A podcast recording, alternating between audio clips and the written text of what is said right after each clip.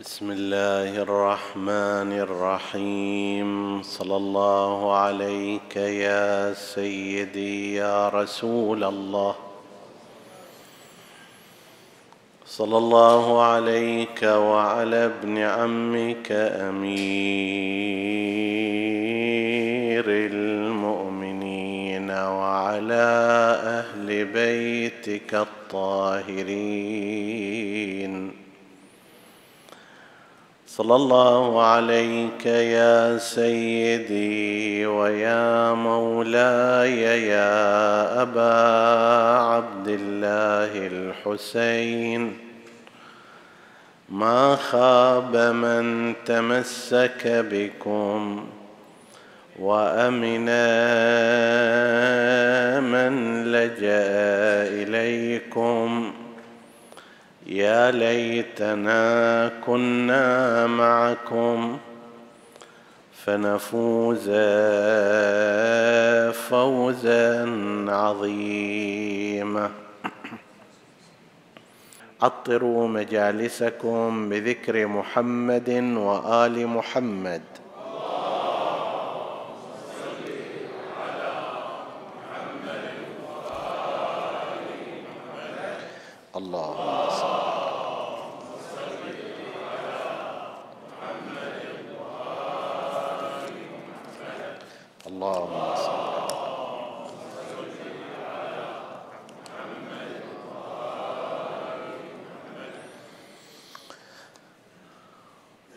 كان حديثنا في ليلة مضت عن شيء من الإيضاح لخطبة الإمام الحسين عليه السلام الأولى في يوم عاشوراء، وأشرنا إلى بعض ما يتعلق بها، ونتمم الحديث في هذه الليلة عما بقي من هذه الخطبة والخطبة الأخرى التي قالها الإمام سلام الله عليه بمقدار ما يتسع من الوقت. الإمام الحسين كما ذكرنا بعد أن رأى جمعهم الكبير وجه وجهه ودعاءه لله عز وجل وقال: اللهم أنت ثقتي في كل كرب ورجائي في كل شدة، وأنت لي في كل هم نزل بي ثقة وعدة. كم من كرب يضعف فيه الفؤاد وتقل فيه الحيلة إلى آخر ذلك الدعاء. وبينا بعض الاستفادات من موقف الحسين عليه السلام ومن دعائه، ثم عطفنا الكلام على أول فقرة من كلمات الحسين وخطبته، وهي تحذيره السامعين من الاغترار بالدنيا، وأنها متقلبة بأهلها حالا بعد حال، فالمغرور من غرته والشقي من فتنته.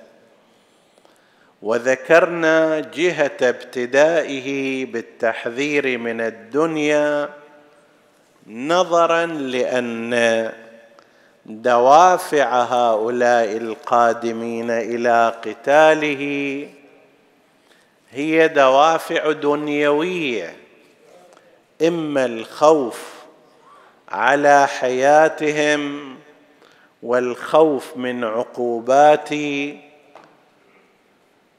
ابن زياد ومن وراءه، أو هي رغبة في العطاء الزهيد.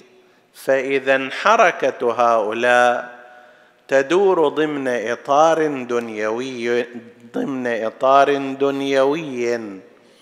وما دامت كذلك فمن المناسب أن يحذر من موضوع الدنيا والاغترار بها. سوف يتبين لنا أن هذه الخطبة تختلف عن الخطبة القادمة في أنها محاولة لإقناع من يسمع بقضية مسلمة عندهم، محاولة إقناع، محاولة استجلاب للموافقة من خلال بيان قضية متفق عليها لا يختلف فيها. وهذا نوع من أنواع المفاوضة الذكية، عندما تفاوض شخصا من الأشخاص إذا أردت أن تنجح في ذلك فلا تأتي في المقدمة بالموضوع الخلافي، لأن الموضوع الخلافي يغلق عليك أبواب نفسه أي الطرف المقابل وأبواب التفاهم معه، فكأنك تقول له لا نستطيع التفاهم، وإنما ينبغي أن تبدأ بما هو موضع وفاق بينكما، ثم من خلال ذلك تنتقل إلى نقاط الاختلاف. نجد مثلا في القرآن الكريم عندما يأمر الله نبيه المصطفى محمداً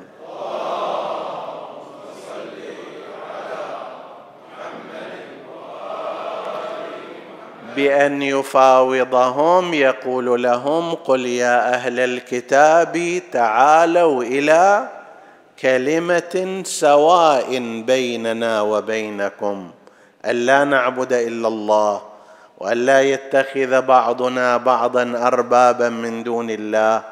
هذه نقطة مشتركة خلونا نتفق عليها ثم نذهب إلى النقاط الأخرى.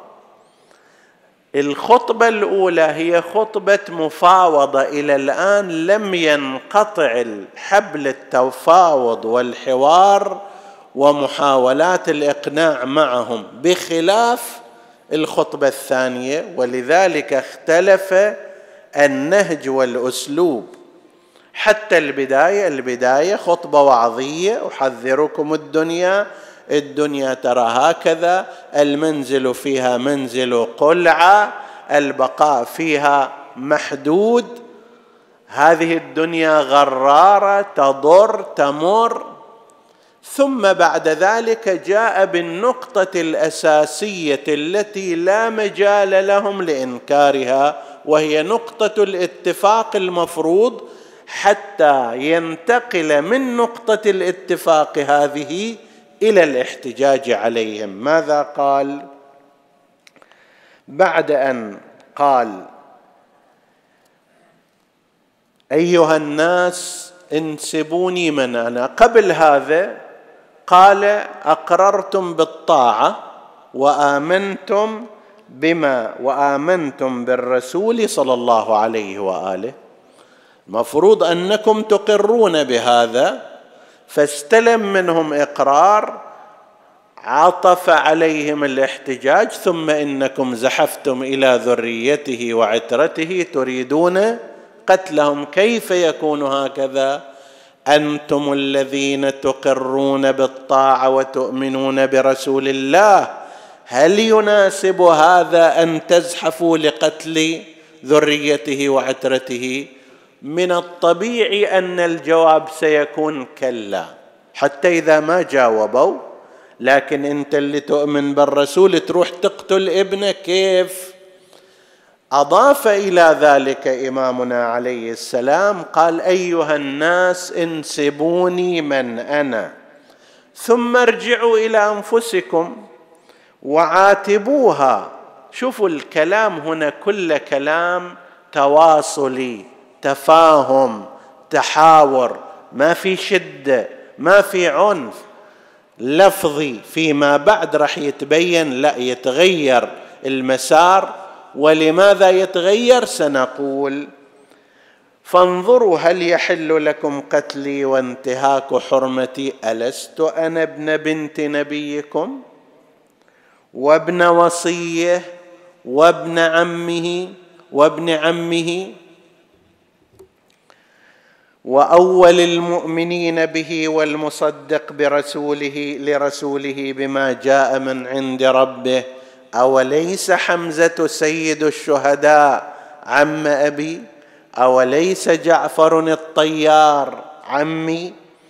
أولم يبلغكم قول رسول الله لي ولأخي الحسن هذان سيدا شباب أهل الجنة؟ هذه مجموعة أمور المفروض أنها اتفاقية والكل يعرفها، بالذات هذا الحديث هو عليه إجماع المسلمين. ربما مثلا بعض المسلمين لا يصحح في نظره مثلا الحسن والحسين إمامان قاما أو قعدا، لكن سيدا شباب أهل الجنة لا يوجد في من نعرف من علماء المسلمين من يشكك فيه، فالأمر إذن موضع اتفاق. طيب، هنا الإمام عليه السلام ينظر إلى جهتين. الجهة الأولى ما ذكرناها، أنه يعرف نفسه بما هو مقبول عندهم.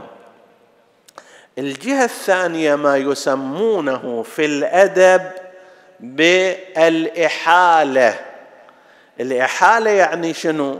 يعني أن إنسان يقول أنا ابن رسول الله، في المقابل أنت اللي تستمع لازم تستنتج أن ذاك ابن زياد جاء من الفحشاء، أن يزيد أبوه معاوية، أنا ابن رسول الله وذاك هكذا. هو ما يقول هذا الكلام الثاني، ولكن يخليك أنت تستنتج، ورح يجي فيما بعد إحنا يأبى الله ذلك لنا ورسوله وحجور طابت، يعني تلك الحجور الأخرى شنو؟ خبيثة. إحنا عندنا النزاهة والنظافة والقداسة، بينما أعدانا اللي أنتم جايين في ركابهم هم من أرحام خبيثة، من بيئات قذرة. ما يقوله الإمام صراحة، لكن بعدين راح يقوله بالنسبة إلى ابن زياد. فهو لما يجي ينسب نفسه إلى رسول الله وإلى الأسرة العالية الطاهرة الزاكية، جعفر الطيار، علي بن أبي طالب، حمزة، فلان فلان، يقول أنا من هذه البيئة. أنت فكر ذاك اللي جاي تطيعه من أي بيئة؟ ابن زياد وش بيئته؟ يزيد ما هي بيئته؟ والأمر معروف عند هؤلاء الناس، لا سيما وهم قريبو عهد بالقضية، يعني ما راحت عليهم أجيال يعرفون تاريخ أبي سفيان مثلا وأعماله في الزنا والخنا. كان مشهورا عند العرب بهذا، مو وحده ولا قضية سمية فقط واللي جاءت بزياد ابن أبيه، وإنما غيرها يذكرون، متعدد في قضايا الزنا والفاحشة. طيب، ولذلك أيضا يحتمل أن يكون الدعي ابن الدعي تلك السلسلة، ويحتمل ابن زياد وزياد وأبيه. فالإمام عليه السلام إلى الآن يعرف نفسه وفي نفس الوقت يحيل، يسمونها الإحالة، على معنى غير منطوق الآن، ولكنه ينبغي أن يكون مفهوما. تعريض، نوع من التعريض، يقول أنا ابن رسول الله، فينبغي أن تفكر ذاك ابن من؟ أنا عمي سيد الشهداء، أنت عمك منه؟ أنا أبي علي بن أبي طالب، أنت أبوك من؟ أنا أمي الزهراء، أنا ابن عديمان. إمام السجاد عليه السلام في مكان آخر يقول أنا ابن نقيات الجيوب، أنا ابن عديمات العيوب. يعني أنت يا يزيد شوف نفسك من أي هذه النساء، ما توصل إلي أنا في أمك وفي جدتك وفي بيئتك وحضنك والحجر اللي احتضنك. فالإمام عليه السلام يأتي ويذكر هذا ويقول: فوالله ألم يبلغكم قول رسول الله في وفي أخي الحسن هذان سيدا شباب أهل الجنة، فوالله ما تعمدت الكذب منذ علمت أن الله يمقت أهله. نحن نقول عندنا الإمامية: لم يتعمد ولم يسهو ولم يخطئ، العصمة تقتضي أن لا يفعل ذلك لا عمدا ولا سهوا ولا نسيانا. فليش يقول الإمام فوالله ما تعمدت الكذب؟ حتى لا يكون نقطة خلافية. أولئك لا يعتقدون في الإمام الحسين العصمة، صحيح ولا لا؟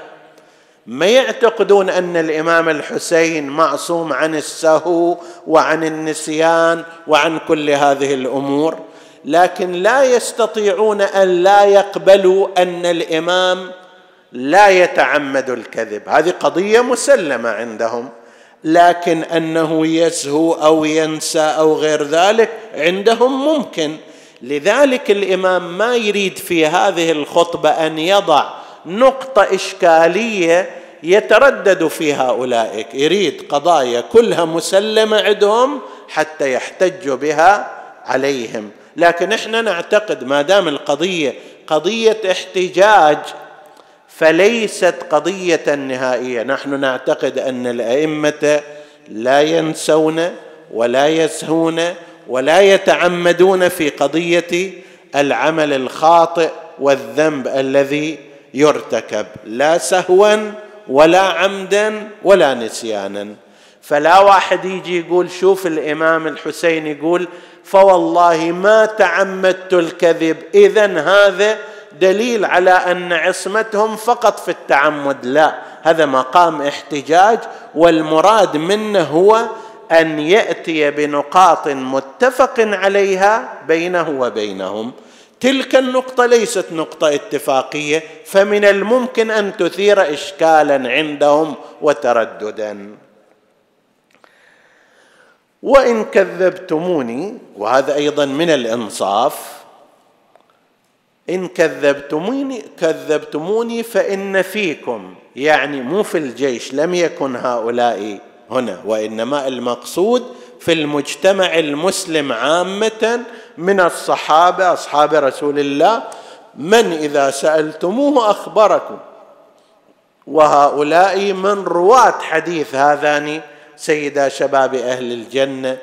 سلوا جابر بن عبد الله الأنصاري، أبا سعيد الخدري، زيد بن أرقم، أنس بن مالك، فلان فلان.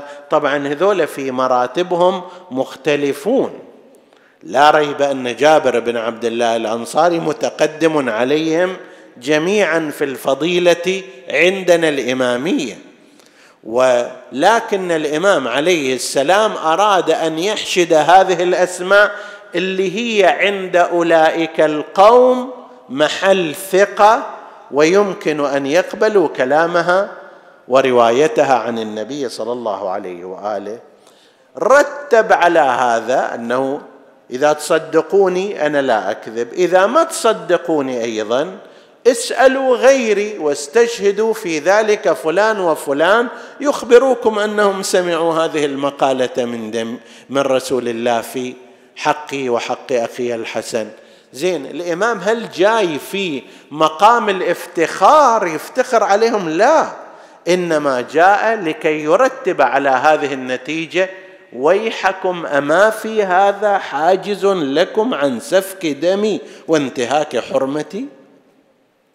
أنا جدي رسول الله، أبي علي، عمي جعفر، عم أبي حمزة، النبي قال في حقي كذا وكذا، هذا كله لا يمنعكم من أن ترتكبوا مني الحرام بسفك دمي. هذا هو النقطة اللي راح يوصل إليها الإمام عليه السلام. الإمام في هذا يريد أن يخاطب بعض العقول وبعض القلوب التي لم تتشبع بالدنيا، لعل قسما منهم على أثر هذه الكلمات الإقناعية المتفق عليها يترك هذا الموقف. إذا ما يصير مع الحسين على الأقل لا يصير ضده، وكما ذكرنا بالفعل أن قسم من هؤلاء التفتوا إلى هذا المعنى. الشمر هنا، شمر بن ذي الجوشن، أراد أن يفسد كل الخطبة. بماذا؟ ما يقدر يقول خب أنت كلامك مو صحيح. شايفين قسم من الناس يسوون ضوضاء، يسوون تشويش، يسوون تخريب على الكلام. إذا هو كلام جدي يسوونه كلام هزلي، إذا هو فيه جهة من الجهات مضحكة يسوها محل إضحاك. إذا عصي عليهم هذا الأمر يقولوا إحنا أصلا هذا الكلام ما نفهمه، ما نعرف شنو أنت تقول، شو قاعد تقول أنت. زين ما تفهم تفهم، انتبه، اسأل عما تفهم. ترى هذا مو بس شمر، حتى في أماكن أخرى لما واحد يخاطب بالحق واحد يجي يقول أنا أصلا ما قاعد أفتهم أنت شنو دا تقول، شنو قاعد تحكي أنت، شنو هالخرط اللي تخرط، شنو هالكلام الطويل العريض اللي ما فيه فائدة، شنو كذا. هذا في الواقع يفهم ويعرف، ولكنه لا يريد أن يتأثر بهذا الكلام. شمر سوى هالموقف، قال هو يعبد الله. قال شمر أنا أعبد الله على حرف إن كنت أفهم ما تقول. ما أفهم أنت شنو إذاك، كلام واضح ما يحتاج، مو لغز هذا. أنا ابن رسول الله وهذا نسبي، والنبي قال في سيد شباب أهل الجنة، وهذا لا يجوز لكم أن تقتلوني. هذا يحتاج إليه لا تفكير أو فهم أو حل معضلات وألغاز، كلا، لكن هو يريد يخرب هذا الكلام. فقال أنا أعبد الله على حرف، على طرف، كأنما أنا مو مؤمن، أنا لست مؤمنا لو كنت أفهم ما تقول أنت يا حسين.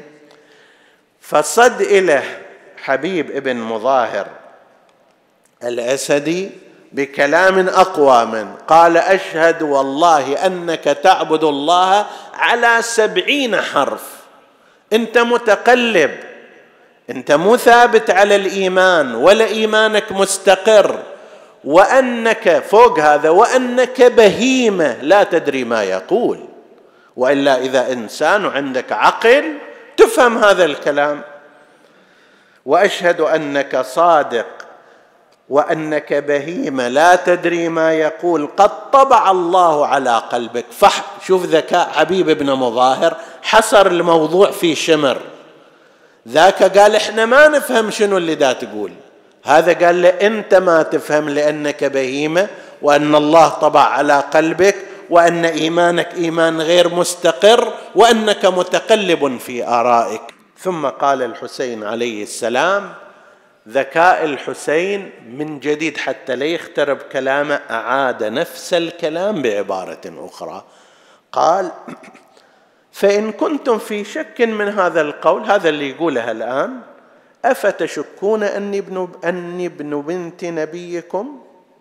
فوالله ما بين المشرق والمغرب ابن بنت نبي غيري فيكم ولا في غيركم، أنا ابن رسول الله، وعلى الأرض كلها لا يوجد ابن بنت نبي إلا أنا الآن في هذا الزمن، لأن كنا 2، الحسن استشهد، أنا الآن الموجود. ويحكم، أعاد مرة أخرى، ويحكم بما تطالبوني، أتطلبوني بدم لكم سفكته؟ ليش جايين؟ أم بمال استهلكته؟ أو بقصاص من جراحة لنفتر. إلى الآن بعد الحرب والمعركة ما صارت، وحتى الحر الرياحي ما صار بينهم وبينه قتلى. فإذا أنتم لا تطالبونني بأي شيء، ليش جايين تسفكون دمي؟ فأخذوا لا يكلمونه. هنا يتبين أن كلام الحسين عليه السلام جاء في الصميم، ولم يستطع أحد منهم أن يرد عليه، وإلا كان أحد يقول نعم أنت كذا وأنت كذا وإحنا جايين لهذا الغرض وما شابه ذلك، لا يكلمونه. جاء المرحلة الثانية الإمام الحسين عليه السلام، هذول اللي كانوا قادة الجيوش كان كل واحد منهم يريد يسوي شيء على طريقة اشهدوا لي عند الأمير، لأن وراء هذه ترقيات، كل ما زاد الإيذاء كل ما زاد الفتك كل ما كان متصعب أكثر، يوصلون الخبر إلى أميره يقولوا هذا مثلا كان هو اللي حسم الموضوع، هو اللي قتل، هو اللي جرح، فيحصل ترقيات كما نراه في كثير من الأماكن، يتشدد في أمر لا ضرورة له. ليش؟ مو لأنه معتقد فيه، لأن وراء هذه أكو ترقية وأكو أموال وأكو كذا وكذا. طيب، فهنا الإمام الحسين أراد أن يضيع على بعض القادة الذين يعملون هذه الأمور بأن يسلب ثقة أتباعهم فيهم، أنه أنتوا تلعبون على الحبلين، من جهة ترسلون إلى الحسين عليه السلام رسائل لاحتمال أن يكون النصر بيده، فتصير عندكم صلاحيات ويصير عندكم مناصب وما. ليش؟ لأنه احنا راسلناك من قبل، وفي نفس الوقت خلوا رجل أخرى مع بني أمية. هذه الازدواجية اللي قسم من الناس يسويها، هم ويا هذا نص ويا ذاك نص. الإمام الحسين عليه السلام أراد أن يفضح هؤلاء القادة، فنادى يا شبث بن ربعي ويا حجار بن أبجر ويا قيس بن الأشعث ويا زيد بن الحارث، ألم تكتبوا إلي أن أقدم؟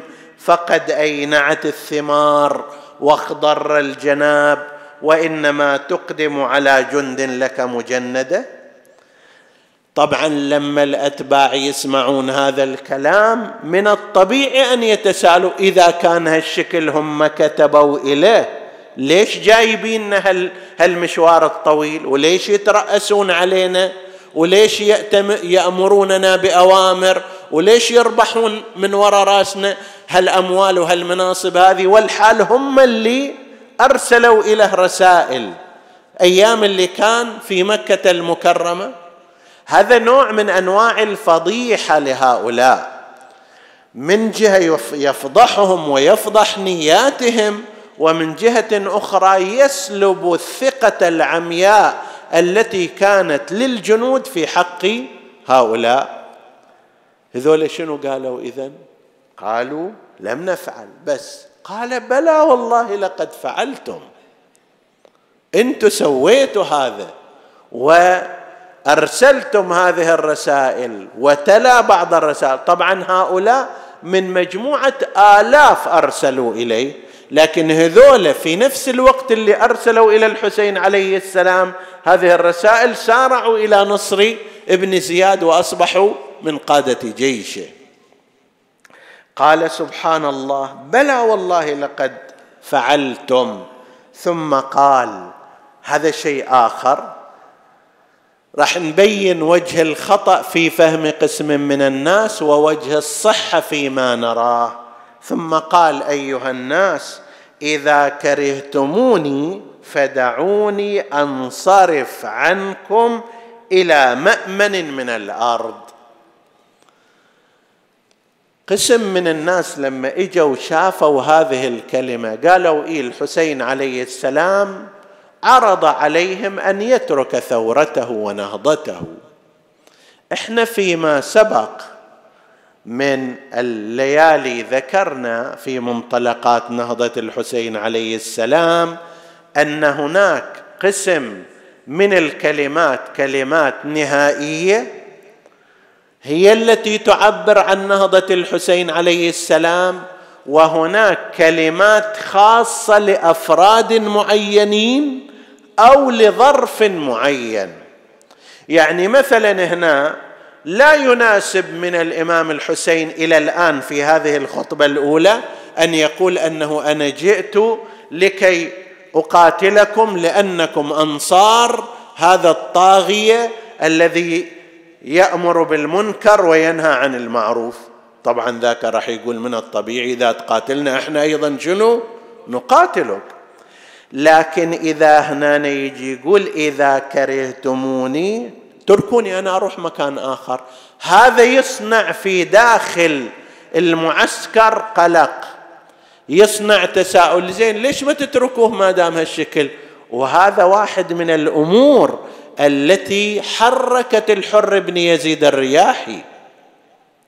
الحر بن يزيد الرياحي ذهب إلى عمر بن سعد وقال له بعدما سمع كلام الحسين عليه السلام قال له أمقاتل أنت هذا الرجل؟ قاتل الحسين؟ ذاك عمر بن سعد مثلا لكي يتظاهر بأنه قوي قال بلى قتالا أيسره أن تطير الرؤوس وتطيح الأيدي. قال فما تقولون في الخصال التي عرضها عليكم؟ وين هي هذه الخصال؟ جزء منها هنا. هذا نوع من أنواع إحراج الخصم بأمر لن يفعله ذلك الخصم، وإذا ما سواه يعتبر معتدي، يعتبر غاشم، يعتبر إنسان لا يخضع للموقف للعقل والمنطق. فيقول لا فإذا كرهتموني دعوني أنصرف إلى مأمني من الأرض، خلص أنا أرجع إلى مثلا المدينة أو إلى مكة. هذا في حال الاحتجاج.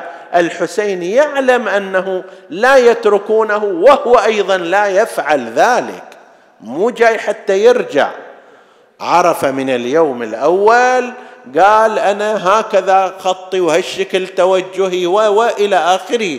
فمو لا معنى لأن يقول بطلنا وانتهى الموضوع، لا، هذا إحراج للخاصم. إذا ما تقبلون هذا الكلام اللي قلناه قبل خلوني أمشي أنصرف عنكم وما تصير الحرب. هنا قسم من الذين لا يريدون القتال وهم كثير، يريدون الدنيا، هذول ما يريد واحد يجي يعرض نفسه إلى القتل. كثير منهم ما حاضر أن يجرح في سبيل ابن زياد أو في سبيل عمر بن سعد أو في سبيل يزيد، وإنما إذا بينجرح حتى يحصل أموال. جاي هنا ما يريد يموت، ما يريد يقتل هذا الجندي. فإذا الإمام عليه السلام يطرح هذه الفكرة إذا كرهتموني دعوني أنصرف عنكم، هذا يخاطب نفوس هالكثرة هذه الكاثرة. طيب ليش ما تخلوا ما دام الأمر هكذا ونترك الموضوع؟ حتى عمر بن سعد، عمر بن سعد فيما بعد اللي كان يقول نقاتل شيء، قبل ذلك كان يحاول أنه تنتهي المعركة، وكتب إلى ابن زياد كتاب كاذب أن الحسين حاضر يسلم الموضوع وينتهي القضية وكذا. هو عمر بن سعد أيضا كان يريد الدنيا، ما كان يريد إلا لازم يقتل الحسين، يقتل الحسين لأن قتل الحسين ثمن الدنيا مالته، فلو قدر يحصل الدنيا بدون قتل الحسين كان يسويه.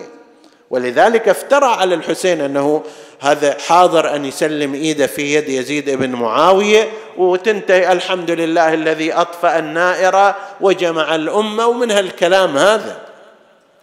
فالحسين عليه السلام ركز على هذه النقطة، إذا كرهتموني دعوني أنصرف إلى مأمني من الأرض، لم يكن أمرا حقيقيا وإنما هو أمر احتجاجي.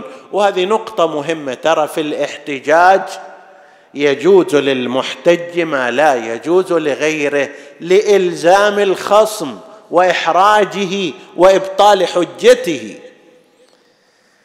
فقال له قيس بن الأشعث أولا تنزل على حكم بني عمك؟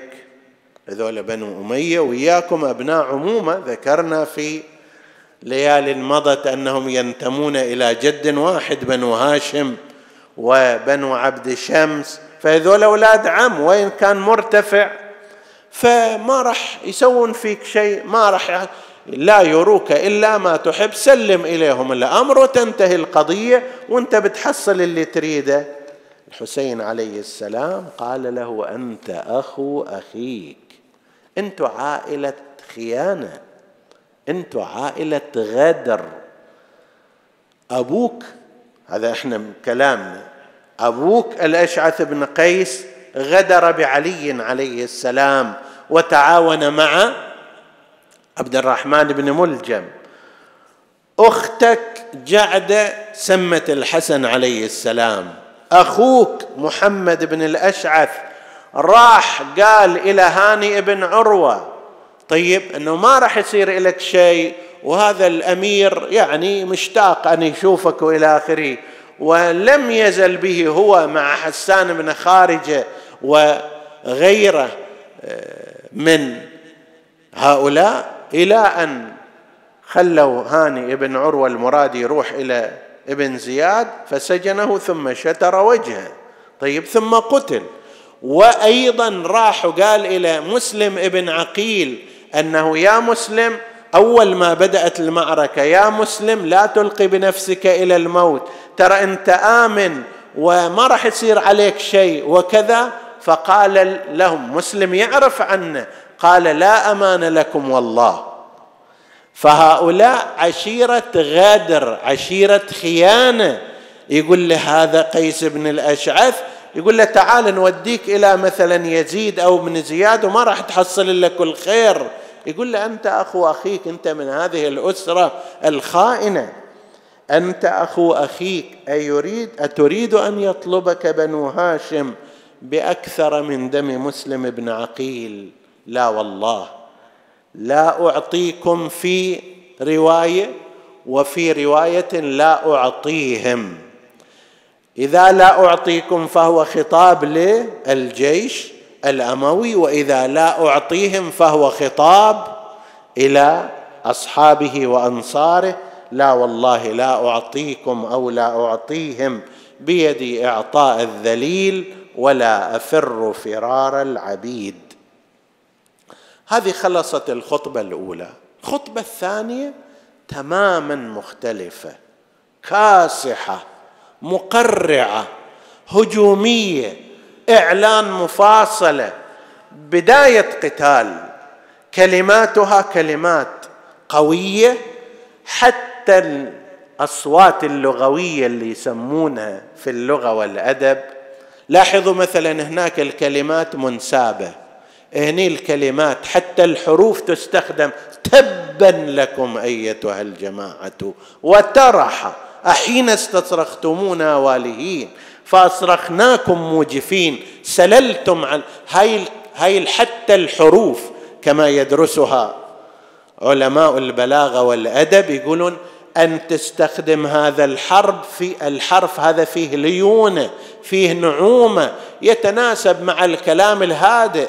بينما إذا تستخدم كلمة أخرى وحرف آخر، لا، هذا فيه شدة وقوة. ولذلك في الحرب مثلا والمواجهة يستخدمون عبارات خاصة من حروف خاصة لا تستخدم مثلا حين المطايبة والترحيب، ومنها تبا لكم أيتها الجماعة وترحى. كان يقدر يقول الله يهلككم، نفس المعنى، ها، لكن كلمة تبا لكم هم تذكر به، تبت يدا أبي لهب وتب، وهم هي نفس الكلمة، معناها معنى قوي، وترادف الحرفين التاء والباء وهما من الحروف القوية الشديدة مع التنوين والتشديد، كل هذا يعطي إلى الكلمة فخامة وقوة وحالة هجومية بدأ بها الإمام الحسين سلام الله عليه في وجه أولئك القوم. بعد هنا، ليش الحسين قال هالشكل بعد أن خطب فيهم زهير وخطب فيهم برير وآخرون؟ رجع الحسين عليه السلام، شاف أنه هؤلاء لم يرد على كلامه بالإيجاب، ولم تكن لهم حجة، واستعبدتهم قضية الدنيا وخوف السلطان. رجع لهم بشكل آخر، اعتم بعمامة رسول الله صلى الله عليه وآله، أخذ المصحف معه ولبس درع رسول الله صلى الله عليه وآله، واستنشدهم عن كل ذلك، أنه هذه عمامة رسول الله، هذا لباس رسول الله، أنا ابن رسول الله. ثم قال لهم: علام تقاتلونني إذا كان هكذا؟ ليش أنتم تقاتلونني؟ فقالوا: طاعة للأمير عبيد الله بن زياد. هذا الكلام ما كان موجود في الخطبة الأولى ولا في أجواءها، هذا التصريح صار هنا بعد يناسب الحوار، انتهى الخوف من ابن زياد قد تمكن من القلوب، الدنيا قد غزت المشاعر، هنا يحتاج إلى تقريع، يحتاج إلى مفاصلة، بعد انتهى الحوار معكم، هنا بدأ القتال بالكلام.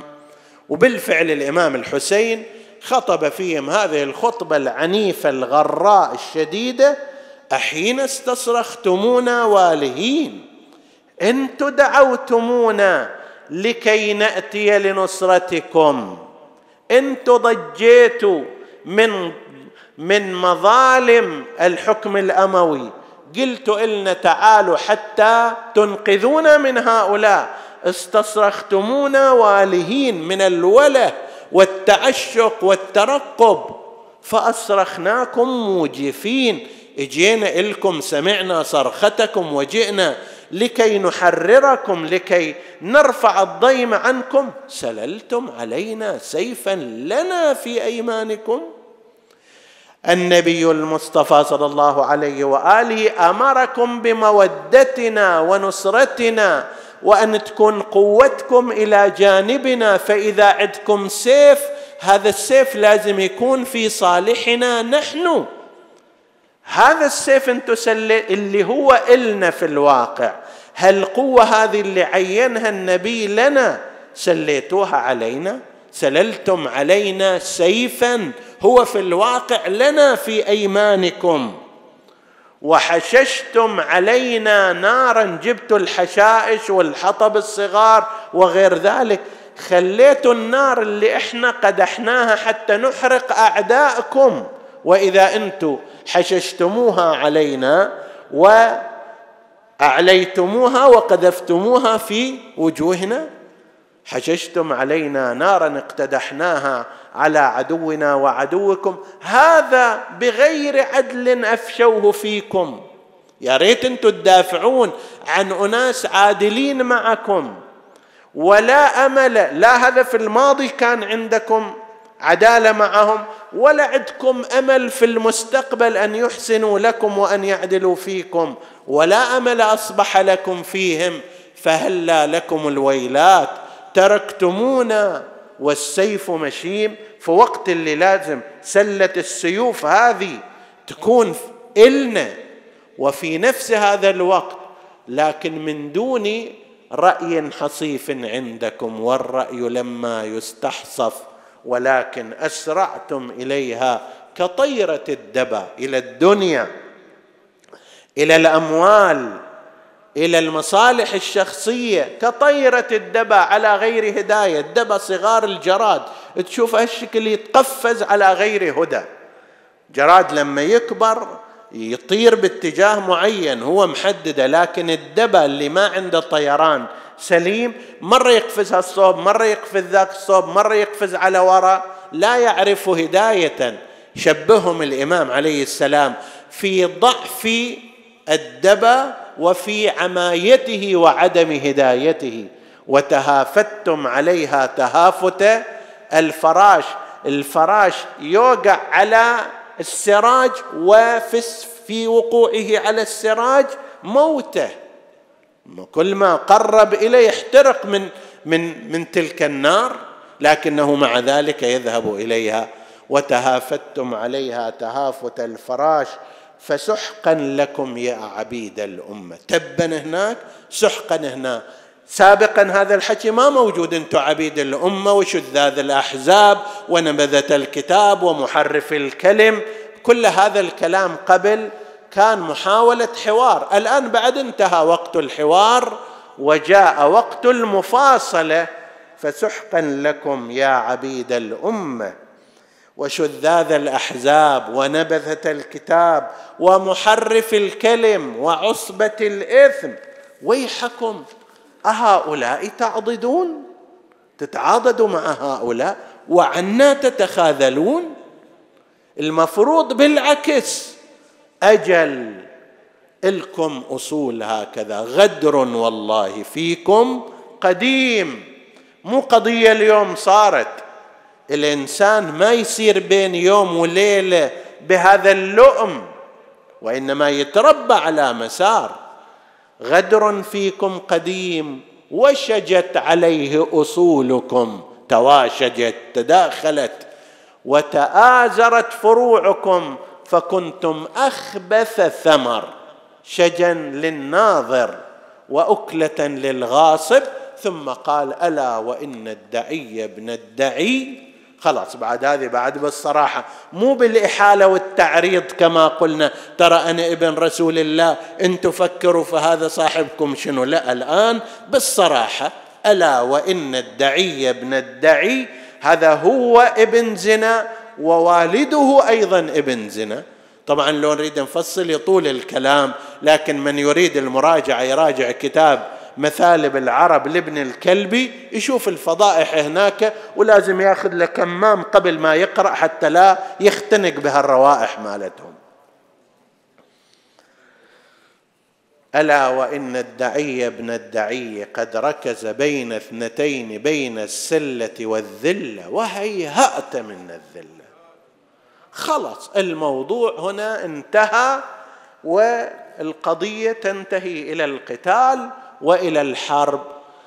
وهيهات منا الذلة يأبى الله ذلك لنا ورسوله والمؤمنون، وحجور طابت وطهرت وأنوف حمية ونفوس أبية من أن نؤثر طاعة اللئام على مصارع الكرام. ثم أخبرهم أن مصيركم أيضا ترى مصير دمار.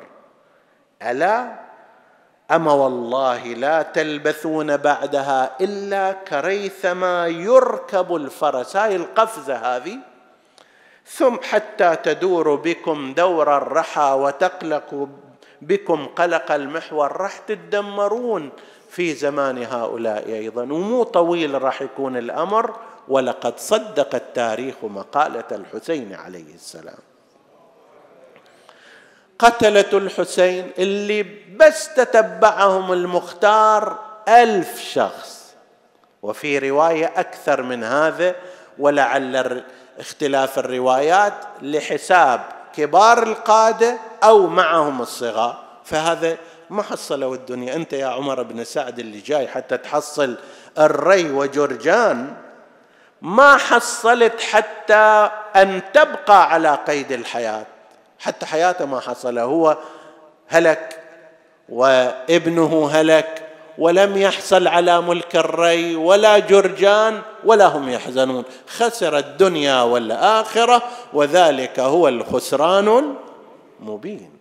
وغيره أيضا كذلك، لكن الثمن في الواقع كان ثمنا غاليا. يعني هل يقاس عمر بن سعد عندما يقتل بالحسين بن علي؟ أو ابنه حفص يقاس بعلي الأكبر شبيه رسول الله؟ لا والله. الإمام الرضا عليه السلام يقول وقتل معه أو ذبح معه، يعني مع الحسين، 17 ما لهم على وجه الأرض شبيه. وشلون قتل أيضا؟ فصلت رؤوسهم عن أجسادهم وعليت على تلك الرماح. وأمس راح رأس الحسين عصرا إلى الكوفة، أول رأس وصل إلى الكوفة رأس الحسين بعد مقتله، وبعد أن استعرضوا فيه في كربلاء أخذ إلى الكوفة، ووصل في الليل هذا اللعين الذي حمله إلى الكوفة. وأما بقية الأجساد فإنها قد بقيت وردت بحوافر الخيل. ساعد الله قلب العقيلة زينب سلام الله عليها وهي ترى تلك الخيول تصعد وتنزل على صدر أبي عبد الله الحسين والصفوة الطاهرة من ذريته وأهل بيته. ويا ريت بس وقف الأمر عند هذا، وإنما حملت على الأكوار بعد خدورها. الله، ماذا تحمل الأكوار؟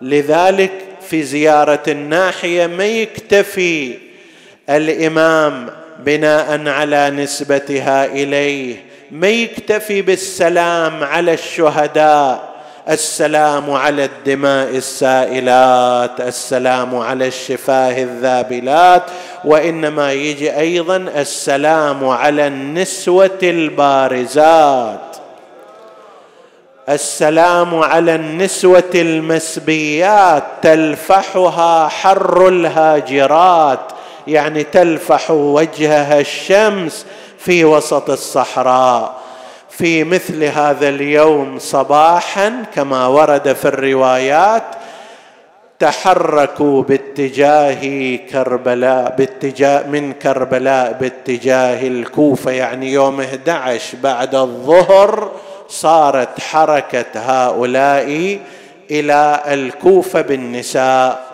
فجيء بالنياق والجمال إلى جهة مخيم الحسين أو المخيم الذي نصب بعد إحراق المخيم، وجاء عدة من الأجلاف الأعراب لكي يركبوا النساء والأطفال. فكان الواحد من أولئك الأعراب يجلد الطفلة ويضربها حتى تركب على الناقة. الناقة تحتاج إلى من يساعد على الركوب فيها، عندها ارتفاع فالأطفال ما يقدرون يركبون بسهولة. كان قبل يركبهم مثل أبي الفضل العباس بحنو وعطف ورقة، والحسين وعلي الأكبر وأمثال هؤلاء. ونفس الكلام بالنسبة إلى النساء، لا سيما نساء كبار. يعني زينب عليها السلام بأبي وأمي كان عمرها ذاك الوقت حدود 52 سنة 30 سنة، شلون تقدر تركب على الناقة من غير معين؟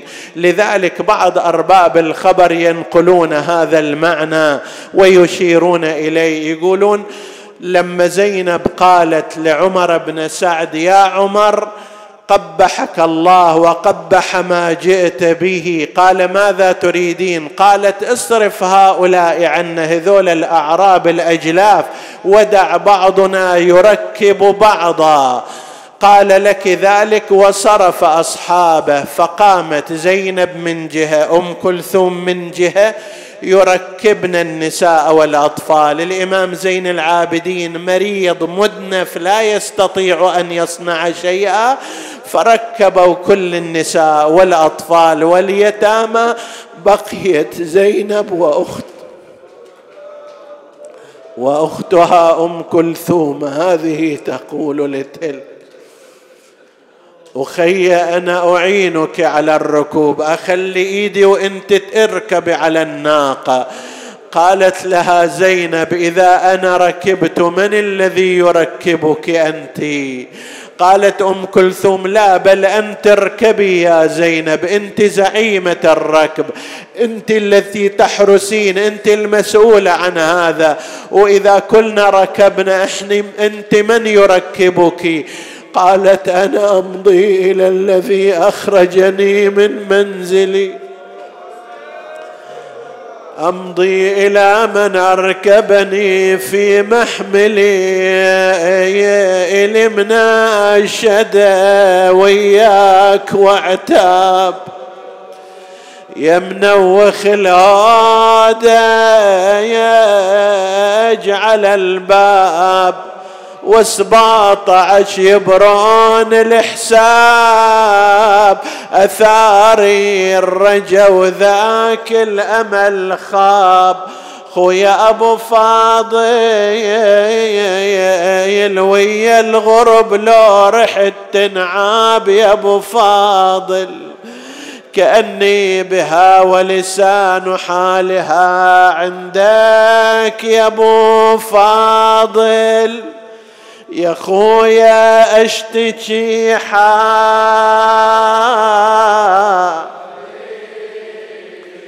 حرمة بلا والي، والشمير يبرال واليحدي للناقة زجر عباس. يا عيون ترضى يذلوني للشام يسبو، خويا متل جبتنا من الوطن وتشفلت بيه، بيدك تبارينا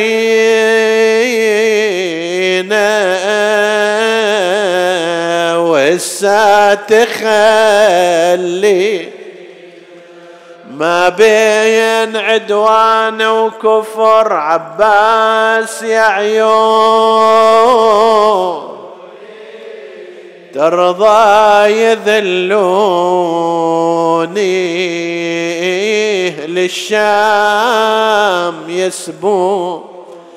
عباس تسمع زينبا تدعوك من لي يا حماي، إذا العدا سلبوني نسألك اللهم وندعوك باسمك العظيم الأعظم الأعز الأجل الأكرم. يا الله اغفر لنا ذنوبنا، كفر عنا سيئاتنا، آمنا في أوطاننا، لا تسلط علينا من لا يخافك ولا يرحمنا، ولا تفرق بيننا وبين محمد وآله طرفة عين. احفظ اللهم إخواني السامعين فردا فردا واقض حوائجهم، اشف اللهم مرضاهم لا سيما المرضى المنظورين، اللهم اشفهم بشفائك وداوهم بدوائك وعافهم من بلائك، وتقبل اللهم عمل المؤسسين بأحسن القبول. إلى أرواح موتاهم وموتى السامعين نهدي ثواب الفاتحة تسبقها الصلوات.